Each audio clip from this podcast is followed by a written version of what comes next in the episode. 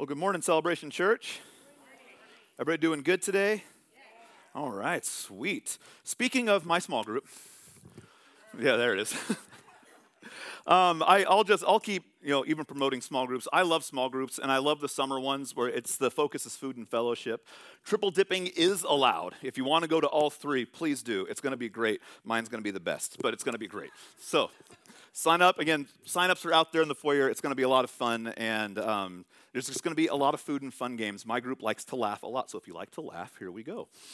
Um, as we get ready to dive in today, turn your Bibles to Psalms chapter 119. Um, for most Bibles, um, Psalms and Proverbs are right in the middle. 100, chapter 119 is the longest chapter in Scripture, so you should be able to find it. And we're going to start in verse 89 in a little bit. And we're going to continue our series on following Jesus. Um, and I hope that as we dive into this series and that we started talking about what it means to follow Jesus and principles about following Jesus, um, my hope is that every day you, you apply something new. Every day you look into it and say, This is something I'm going to do and add today to strengthen my walk with Jesus and how I can follow him a little bit better. And ultimately, through that, we'll learn more about how much of a loving Father and Creator he is, and that um, he gave us an incredible tool called the Bible to bring us close to him. And I'm, I'm, excited this week. I'm excited every week, but I'm real excited this week as we dive into uh, Psalms together to talk more about following Jesus. And we're going to talk about some verses in Hebrews as well. But let me ask you a question as we dive in. How many of you guys here on your phones or even back in the day with MapQuest would rely on some form of map or GPS to get somewhere? Even today, I use GPS all the time. And a lot of times I know where I'm going now. Now, when I first moved up here to Washington, I obviously didn't know anything. I learned on day two to stay off Meridian. really, really fast. But, but, I, but I learned, I, I use my GPS, and it's not just for directions anymore. A lot of times it's to know what to avoid. Um, there's one of my favorite GPS apps is called Waze. And, and Waze does the real time traffic updates. It'll automatically reroute you if there's an accident. It tells you when not to speed because there's a police officer right there. Not that I speed anyways, but at least I know someone's going to get caught, not me. It tells you where the traffic lights are, those ones on Meridian that everyone warned me about. Waze like blares those on there, the, the traffic cameras and everything. But, but I love following my GPS to help me get from point A to point B. And we have this saying in our house, and we, we, we've said this for years don't argue with the GPS. Don't argue with the GPS. Sometimes we argue with the GPS. Very seldom does it work out. I'll say, you know, usually 99.9% of the time, the GPS gets you where you need to go. Sometimes you do have that address that's off the beaten path, and, and the almighty Google does not know what you're talking about, right? But most of the time, GPS works. It gets you where you're going to go. And even if it doesn't get you to that exact location, it'll get you to the area. Like you're, you're in the right spot. But sometimes we argue with it, and things just go downhill from there. Um, one of my favorite TV shows is The Office. And I wanted to show a clip today, but I remembered last time I showed uh, a clip from a TV show, not here, but when I was at Creekside, um, YouTube and Facebook like shut us down mid-service because they wanted us to pay for it. So figured I'd talk about it instead. But there's a clip where Michael Scott is driving, and Dwight, if you've seen the show, you know Michael and Dwight are awesome together. But he's driving, and GPS tells him you're going to turn right, and the map shows a veer right, but he decides, no, no, that's not right. It means turn sharp right and they start arguing with each other. They start arguing with the GPS. Michael turns sharp right, contrary to what the GPS says, and he drives right into a lake. Like right into it. He goes, The GPS was supposed to know where I was going. And it did, but he argued with it. And it totally got him off course. And there's a dramatic scene where they're in two feet of water but they're kicking out the windows and scrambling, and Dwight's pulling them out. Michael, breathe! And they can just stand up, and it's only knee deep high. But it's a hilarious scene. But it, but it all just goes into play the what happens if we don't follow directions. Things go downhill, and we get ourselves into trouble. When we veer off the course, we run into unforeseen problems. I remember one time I was using GPS, and the, the route in front of me looked really bizarre. I knew where I was going, but again, I like to use it for traffic updates. But at this point, I was like, I'm only going to be on the freeway for two minutes and get off and get to my destination. But when I put in the directions, it had told me to take all these back roads for about 10 minutes to get where I wanted to go. I said no. I was not going to go back roads. I got onto the freeway and immediately realized why GPS told me to not get on the freeway. I sat at a dead stop for over an hour. There was an accident in front of me. It was a really, really bad accident, multiple cars, but the road had come stopped. They were not letting cars through, they're not letting cars around. It was not moving. And I followed GPS. I would have taken the back roads, bypassed the accident, hopped on the freeway again for just a minute, and hopped off. But I decided, no, it's right here. I'm just going to do what I want to do. And it led to me being really, really bummed because I was very late for where I wanted to go. The app I was using knew the directions, it knew what was ahead. It was trying to get me from A to B so safe, so quick, so precise. And my own humanness and stubbornness made me late. I couldn't even blame the GPS for it. It was my fault. If I would have taken an actual look at it, I would have seen the dark red line on the traffic route saying, no, nothing is moving here. But I didn't take a second to look ahead. I just did what I wanted to do instead, and it, things could have played out differently. But in that moment, I was not listening. I was not actively participating in the rules laid out right in front of me. It was all about me. I think when we read through Scripture, we can, we can see this type of GPS in our lives. We, we can see a lot of insight on these are some, this is direction you should go. These are decisions you should make. These are ways you can help yourself. And this is the ways the Bible can help you navigate through things. But sometimes we can look through it and say, actually, I read that, but I like this instead and it doesn't really work out for us in the way that we hope it would when we start putting our own perceptive and our perception and our own desires into the path instead of letting this be the one that's the book, the Word of God, that guides our path. Now, the Bible refers to this as being living and active. The Bible says that the Word of God is living and active, meaning it's not just something that's stagnant, something that is constantly doing work in your life, constantly giving you direction, constantly moving you somewhere, if we let it. And we're going to look at some scripture today and how we can actively pursue scripture, how we can let this living and active word of God be that GPS for us and something that allows us to follow Jesus a lot better than we can on our own. So, Psalms 119, we're going to start in verse 89.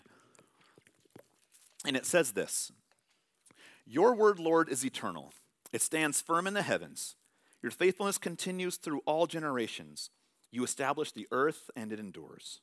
Your laws endure to this day for all things serve you. If your law had not been my delight, I would have perished in my affliction. I will never forget your precepts, for by them you have preserved my life. Save me, for I am yours. I have sought your precepts. The wicked are waiting to, des- are waiting to destroy me, but I will ponder your statutes.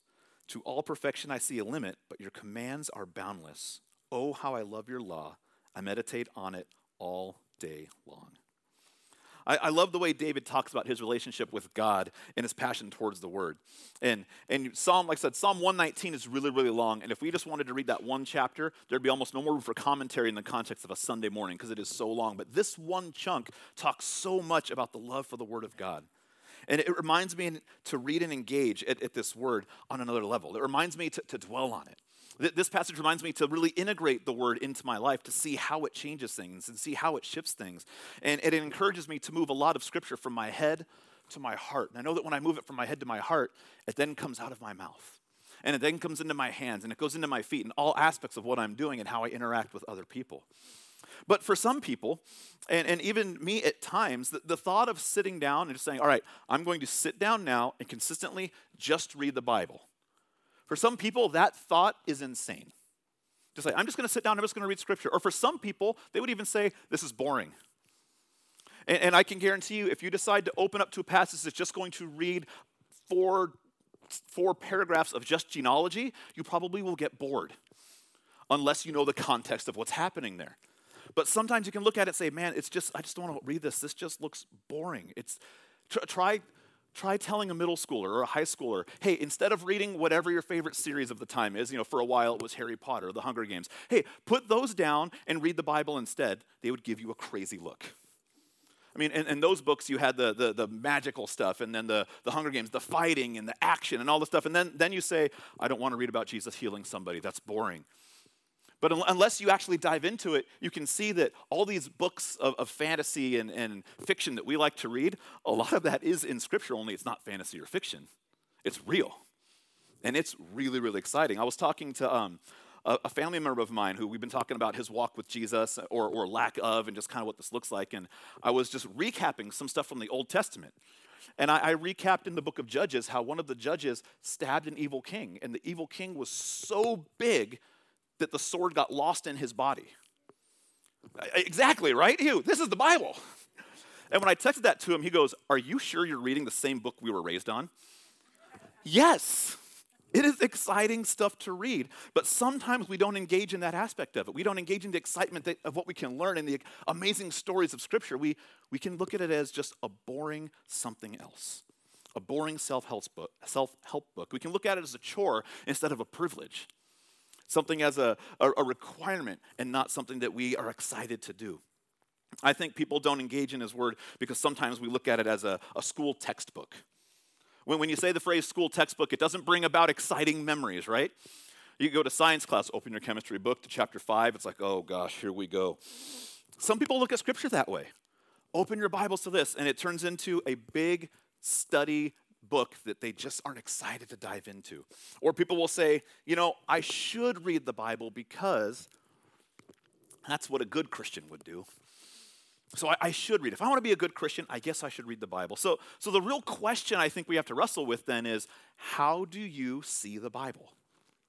How do you see the Bible? And you can answer this question for yourself. I'm not going to ask anyone to raise their hand, but, but maybe you're here today and one of these resonates with you, or at some point it resonated with you.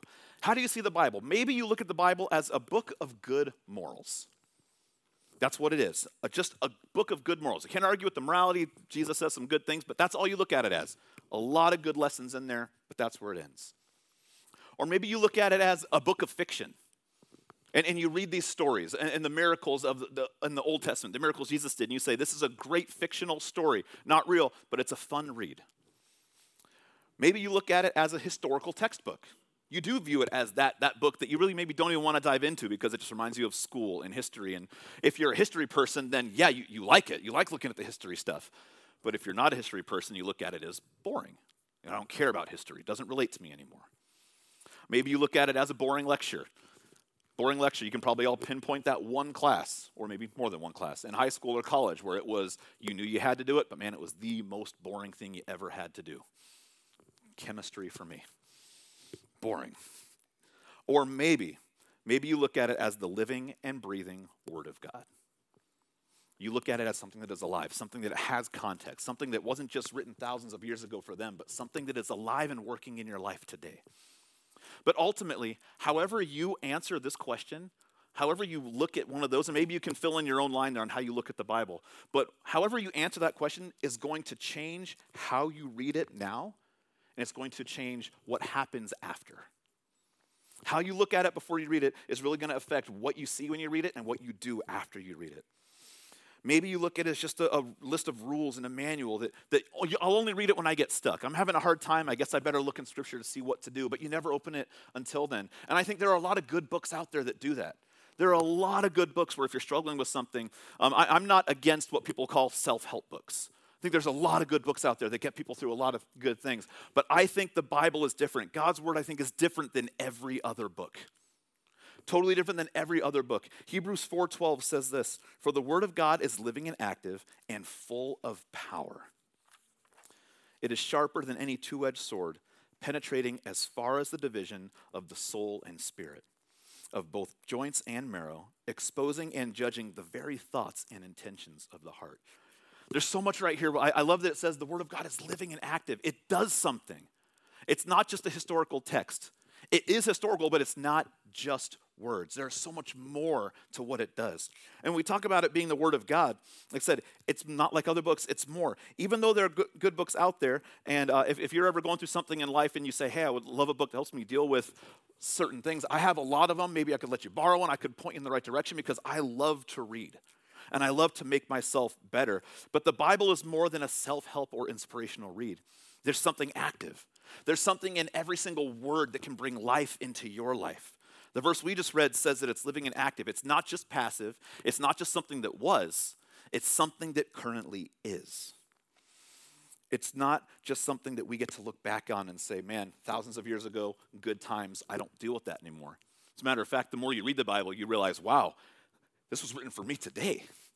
There's a lot of stuff that they went through then that I get to talk about today. In, in youth on Thursday, we, we had to differentiate this a little bit with the youth because we were talking about uh, you know the Bible being relevant today, and one, one of the kids said, "Wait a second, does the Bible know about refrigerators?" It's like, all right, no, the Bible didn't talk about refrigerators, but it does talk about self preservation. Refrigerators preserve your soul. There we go. Boom, connection, all right? So we, we had fun with it. But, but the Bible does relate a lot to what we go through today. It's work, it's a work in our lives. And like I said, I didn't care for chemistry, but I did learn something in chemistry. Now, in chemistry, when we, we learned about chemical formulas and agents, we learned that when you put something together in a chemical formula, there was always an agent that introduced some kind of reaction. You would have your stuff together, and every now and then you'd be like, all right, then we add one drop of whatever this is, and there would be the bubbling and the foaming, and something would happen in that vial of whatever you were mixing. That was called the activating agent. The Holy Spirit breathes his power into life and each and every word of Scripture. When we read Scripture, the Holy Spirit comes in. It is that activating agent in the words. It is that agent that, that translates it not just from words on paper, but something that it does something in your life. The Holy Spirit comes in and says, All right, you're reading this. Let me activate this now. Let me do something in your heart. Let me move in you now. So the words really do don't they, they don't just stay on the page, they really do come to life. And they start to resonate in your soul. It breathes power into every word. It's more than just good thoughts, it's been activated by God, which means it's going to produce something in your life that no other book can. The Bible gets to do this. 2 Timothy 3 16 and 17 will say this it says, All scripture is God breathed. And that means it's been given by divine inspiration. I mean, God has given these words to people to write down. It wasn't just people writing something down, it was God breathing this through people. All scripture is God breathed and is profitable for instruction and conviction and for correction. This, is, this means it's God breathed and it's profitable for you. It's, it's going to tell you about your sin. It's going to open up your life, and, and God will say, hey, this is where we need to change. This is where we get to move. It's, it's, it's the Holy Spirit that convicts you of things and moves you forward through them. It's used for correction and for training in righteousness. This is this righteousness. This is learning to live in conformity to God's word, living conformity and moving on with Him. Other books don't get to do that. The Holy Spirit gets to do that through the Word of God. And it says, so that the man of God can be complete and proficient, outfitted and thoroughly equipped for every good work. Last week, we, we talked about how looking at Jesus from a distance was different than when you get up close and personal with him, right? Looking at Jesus far away, you, you can see something of Jesus and maybe have different perceptions of him. But when you get really close to him, that's when he changes your world. We talked about Zacchaeus and how he wanted to see Jesus from a distance, but then he got invited to dinner. And that dinner changed everything because he had that up close personal relationship and new perception of Jesus. I think the Bible works the same way. There's life in God's word. There's life in this text. But if you just if it's just a book that sits on your, your desk at home or your office, it's just on the shelf, and when someone comes over, you got to go, oh, son, the pastor's coming over. and the dust comes off. All right, here we go. It's going to be different in your life because you're not letting it be active in you. There's something that's different when we choose to spend time in this word. And when we constantly engage, we're able to experience that daily transformation. But we've got to get up close. We've got to dive in. We, have got to really examine what it's saying the who, what, when, where, why, how. Do that all when you read Scripture, and then see how it transforms and what it means to you today. I think anyone who constantly engages experiences daily transformation. If you encounter the Word and you see that it's living, that then it will actively get into your mind. It actively gets into your heart and then into your actions and your habits and relationships. And then you start to experience this change agent of the Holy Spirit moving through words and actively engaging in your life. Psalm 119, 130 says, The unfolding of your words gives light, it gives understanding to the simple. Now, some people, you may have grown up in, in, a home that, that loved to read the Word. Maybe you grew up in a home that uh, you, you grew up going to church, and it was, it was a positive thing. And it was, you know, spending time in the Word was something that was modeled to you in life. But I know that wasn't everybody. That, that's not everyone in this room, that's not everyone in the world. Some people grew up in homes that were pretty dysfunctional. Maybe even um, homes that did read the Bible, but when you read the Bible at home, maybe it was something that was not a pleasant, fun thing. I know that I've talked with people who said that they grew up in a home where, where the Bible was more of, of an abusive text than it was. If you don't do this, then this will happen to you. Or we're going to read the Bible today because, man, if you don't, you are going to hell. And people start putting the conditions and they start, they start, they start teaching the Word of God as this angry and condemning text instead of a text that this, this beautiful love story of God throughout that takes the course of over thousands of years and into today. And that can be a very dysfunctional way to look at it. And as a result, if, if you grew up in a home that does that, what happens is the, the, home starts to feel far from God. And then we start growing up feeling far from God. And then we do that not just with God, like say we, we put him at a distance, but we start putting his word at a distance. We start saying, yes, that's the Bible, but man, if I read that, it's going to hurt, and I just can't open the book because it's going to bring up painful memories, and it's nothing that I look forward to. Well, here's some good news. No matter your past or current situation in your family, whether you had generations of, of maybe it was uh, you know spiritual abuse or, or dysfunction when it comes to reading the scriptures, where it, it wasn't fun and, and you just looked at it as harsh and condemning, the good news is God will meet you where you are today, and God can change you where you are today. This word is living and active, not just then, but it's living and active now. Everything can change when we decide to fully embrace what God has for us. We decide to fully embrace and move forward in Him. It shifts everything. And it's so amazing to see God working in our hearts when we do that. But now, when we engage in this experience, though, we, we, can, we can understand the full value of what it means to have a living and active word in our lives. And I think this is exciting because the, the Word of God is one of the primary places that I think we can hear God speak to us.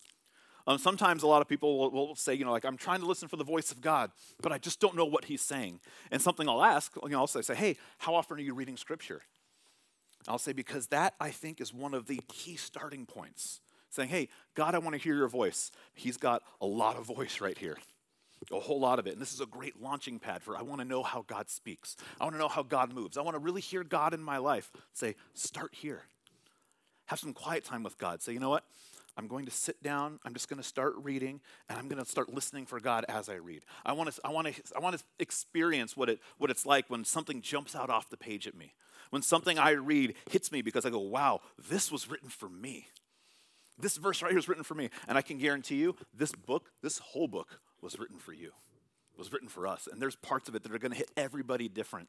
Um, I know I talked about the prodigal son recently, and if you go through all those stories, you know, the, the lessons I've done in the past, you know, year and a half I've been here, you'll hear the prodigal son a few times because I love that story. But what I love about that story is every time I read it, I feel like I learned something new. A different line in the story stands out to me. A different part of the, of the, verse jumps out to me. A different character I start to resonate with. And that's another part of the, what makes God's word so living and so active. No matter how many times you read a story, something different hits you. And that's because our lives change constantly and something else always jumps out off the page. So no matter your situation, no matter where you are, no matter where you're going, well, that's Donald's not going to be happy about that. Sorry. No matter where you're going, the Word of God jumps off the page at you, and it has something for each of you. So, talking about being engaged in it now, if you've ever wanted God to speak to you, you can start hearing from Him today. You can start hearing from Him every single day. There's a couple things I think we need to do to really, really tap into that. And the first one is this consume it. Consume the Word of God. Really, really consume it. Have you ever uh, gone online, whether it's Facebook or Instagram, and you see those cooking reels or videos? just the real quick ones that show someone cutting up a, a steak or cooking, you know, making something that looks so delicious. What do you want to do when you see that? You want to eat it, right? I, I have a whole section on my uh, social media page that I can click on and I see recipes and I see videos of just really, really good food. But when I see those videos, I just don't want to watch those videos. I want to start making those. Not the videos, but you know, the food. I want to make the food and I want to eat the food. As a matter of fact, one of our, our favorite meals that we eat at Christmas every year was inspired by a Facebook video. We found it, we saw it, we watched it, we eat it. We consume it, and it is so delicious.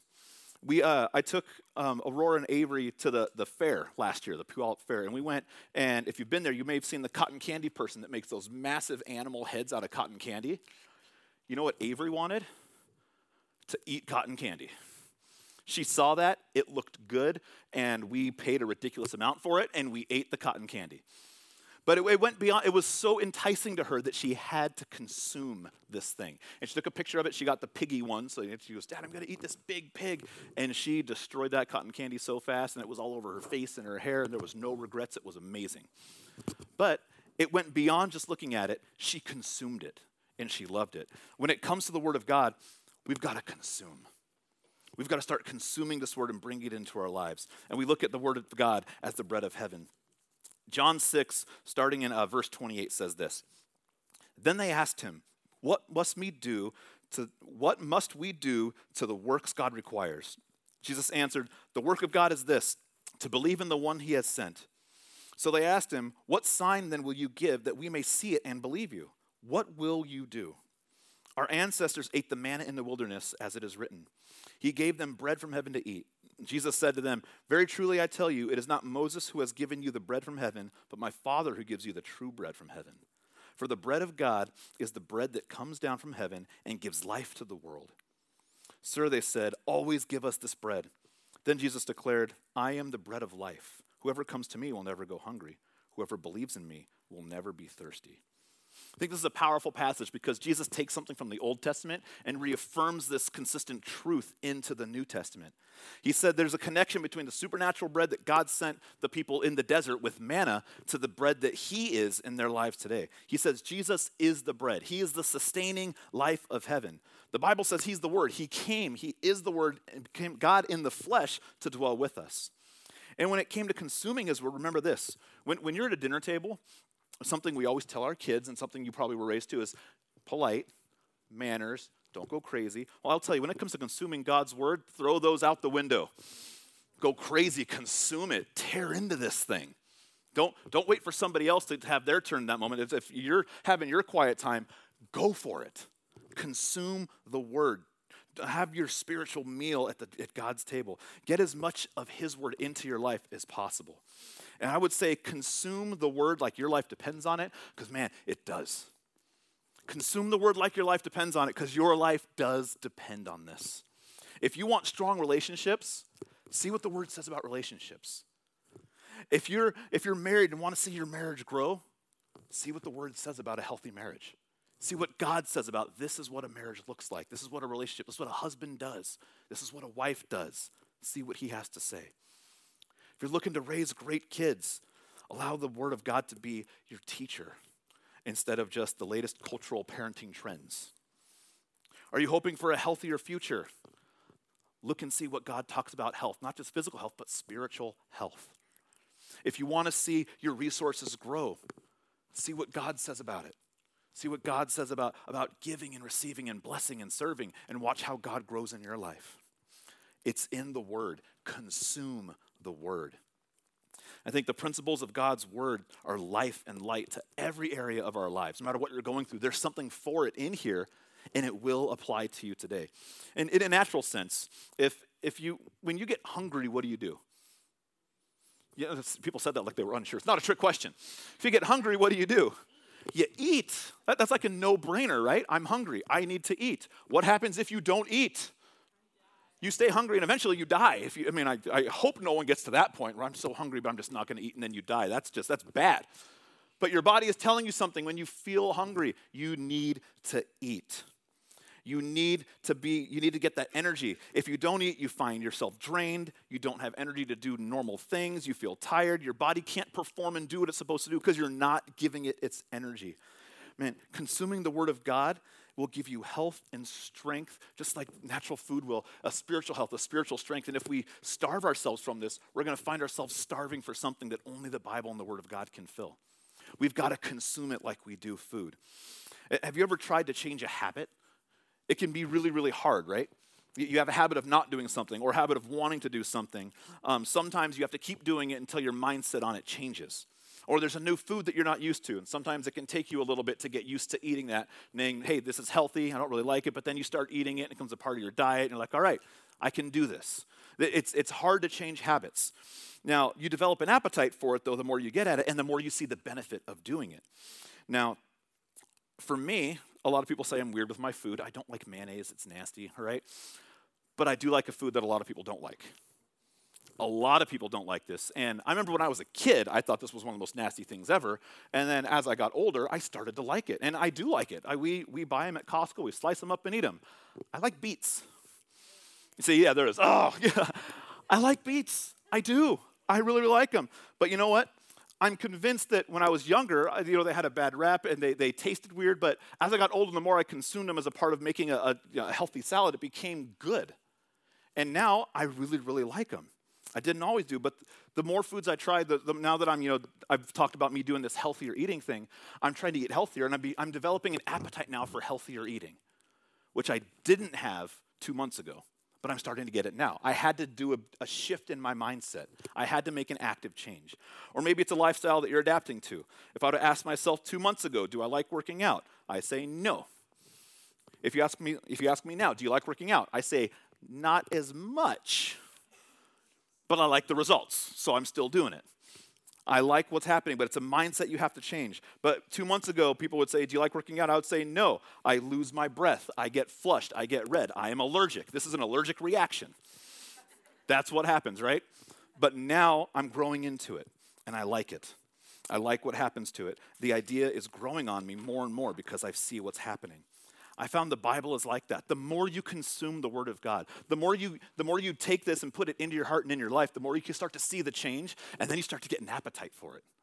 Then you get to the point where you say, Man, I can't imagine not doing this. I can't imagine missing a quiet time with God because I see the benefits of it, because I see how these words are translating into my, my mind, my heart, my actions, and how the change is happening in my soul. And it's God working in your heart, not just the text of a book, but His words from His book moving in your life. Consume the Word of God. And then, second, let it consume you. Don't just consume the Word, let the Word consume you. Let what's written in here become all encompassing in your life.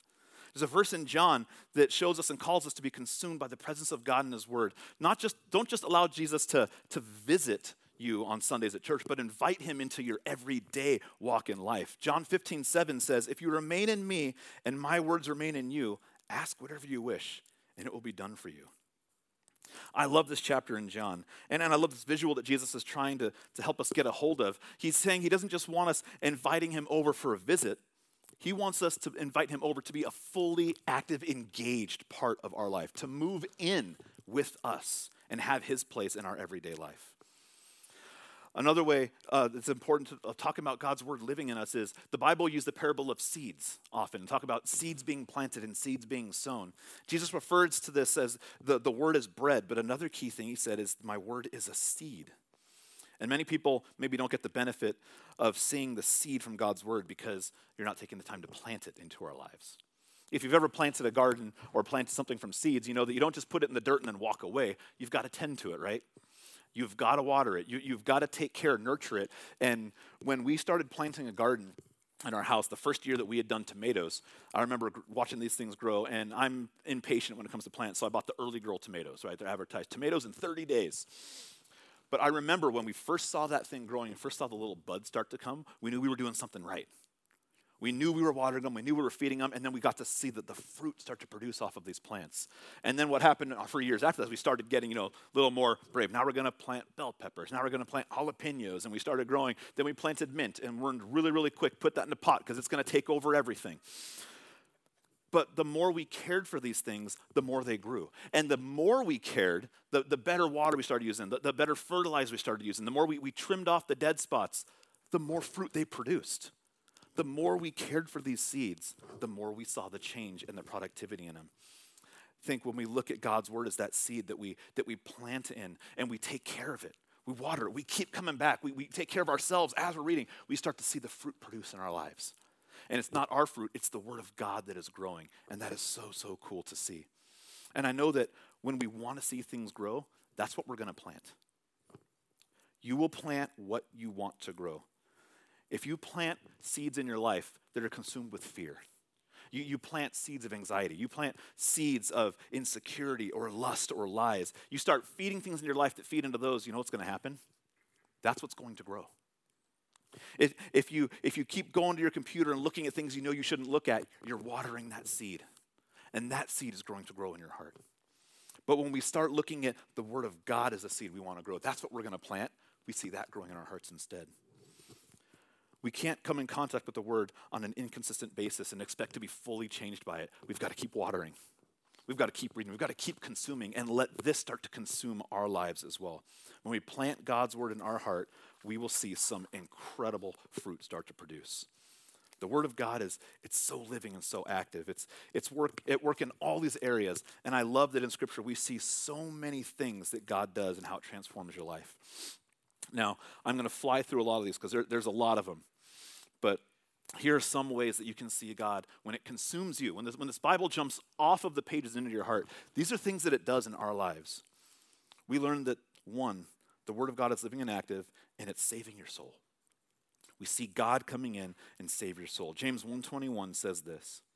Therefore, get rid of all moral filth and the evil that is so prevalent, and humbly accept the word planted in you, which can save you.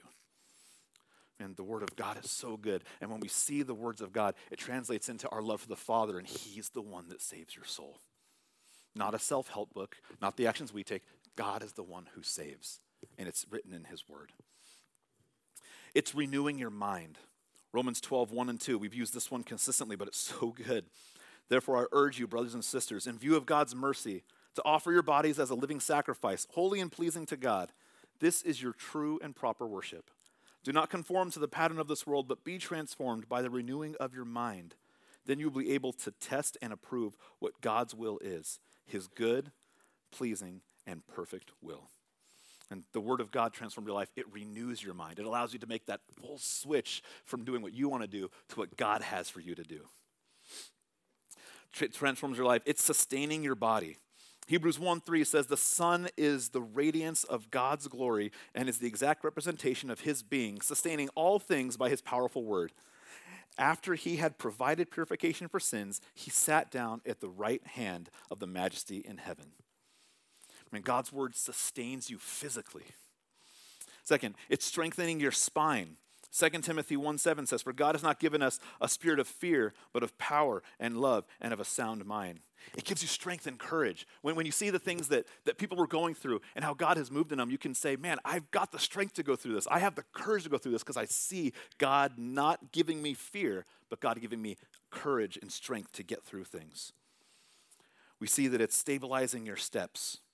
Psalm 119, 105 says, Your word is a lamp for my feet, a light on my path. The Word of God will allow you to see where you're supposed to go. It'll illuminate a path where you can eventually get to a point where you say, All right, here's what I want to do. Here's what God's Word says to do. This way, I can see what God is trying to do. I can see the benefit of what will happen if I go this way versus if I go my way. His Word will light your path. And lastly, it's empowering your life. Isaiah 55 11 says, So is my word that goes out from my mouth. It will not return to me empty, but will accomplish what I desire and achieve the purpose for which I sent it. And God's word is empowering. God's word is inspiring. God's word is all consuming. Don't just consume the word, let it consume you. If, if you've been doing the, the, the Bible app with me, I think to, uh, the, the Bible chronological in a year, I think today is the day, one, day 142 of going through it. And I, I love that 142 days in consistently of doing this plan, I can't imagine not doing it now. If, if you want a tip on how, how to dive into the, the Bible, of where do I start? Find a reading plan. Don't, don't just jump in. If you, if you haven't spent time in it before, don't just go, all right, I'm just going to start and go for it. Find a plan. Find something that's going to work for you. The, the Bible app on YouVersion, you know, the, the main app that most of the world knows, a little brown picture of the Bible, that has so many plans in it that are great launching points for someone. If you've never read the Bible before, type that in, plans. never read it, there's a plan for it. You want to read through it chronologically, not just cover to cover, because there's a lot of books that take place before books and after books. There's a plan that will take you through chronologically what's happening. Find a plan that's consistent, or uh, find a plan and consistently stick with it. I know that, like I said, 142 days in, I'm so excited to do 100, day 142, then a day 143, because it's become such a part of what I'm doing now. I can't imagine missing a day. I look forward to it. I'm excited for it. And when I read through it, I get to talk with other people that are doing it and see what did God say to you in this passage? What is God saying to you so far? How is this going to change? How are we going to let this consume us now as we are consuming it? Find someone to read with, find a way to get engaged. But man, let the Bible be something that is living and active because it is. Let it actively work in your heart and in your life. Consume it, allow it to consume you. You'll begin to notice the Word of God taking root in your life. You'll begin to see those seeds plant, and you'll begin to see it work saying, wow, this is happening because I've made God number one and I'm investing into Him. I like how Jeff said uh, when he's doing announcements, I dare you to outgive God. Man, I dare you to try and outconsume God. Let him consume you and watch his word do an amazing work in your life. I'd like to invite the worship team back up today. But as we as we wrap up this week, I think it's, it's key to know that while His Word is living and actively working in our life and in for you, it's also been given to us to draw hearts closer to Him. And when we talk about watering that seed, what, what, I, what I really hope is that here's my small group plug again get involved in a small group.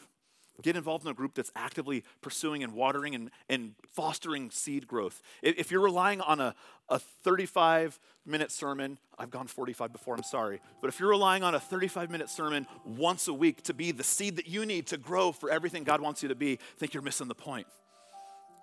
We need fresh bread daily. We need to daily dive into his word. In the Old Testament, God gave his people manna, manna daily. He said, Don't take what you're going to use tomorrow, it's going to be spoiled. I think God was giving them an important lesson then. He was saying, I want you to rely on me daily for what you need. Don't try and cram it all into one serving. Don't try and cram it. I'm going to read my Bible for four hours today, and that's going to cover me for a month. Don't do it. Daily dive in. Connect with people outside of Sunday. Connect in a small group, my small group. Dive in. Let the Word of God consume you and see how He works in your heart. Amen? Would you stand with me? God is good. And I, I love hearing stories. I got to talk to a couple people this week who shared with me how God is moving in their heart. And I tell you, more than someone saying, hey, Pastor, that was a good message on Sunday. I, I appreciate that, I do. But more than that, I love it when someone says, hey, God is doing this in my life. I, was, I, I listened on Sunday. I read this on my own. This is what God is doing in my life. That fills me up more than anything. So share those stories with each other. Share those stories with me. Let it be evident how God is consuming you. Share with others how you're consuming Him. And let's build each other up and watch God build us up as a body. Amen. God, you are good. I thank you for your word that is living and active and so powerful and wonderful. God, I pray that, that we dive into this thing daily. We see how it is living, we see how it's active. We see the change in our hearts because we choose to consume you, God, and in turn, we let your word consume us. I thank you that, that you, you sent your son for us, God, that you consume us with your love daily. And I pray that daily we seek you and we see how you can change and work in our hearts. We thank you, God. We love you. And everybody said, Amen. Amen.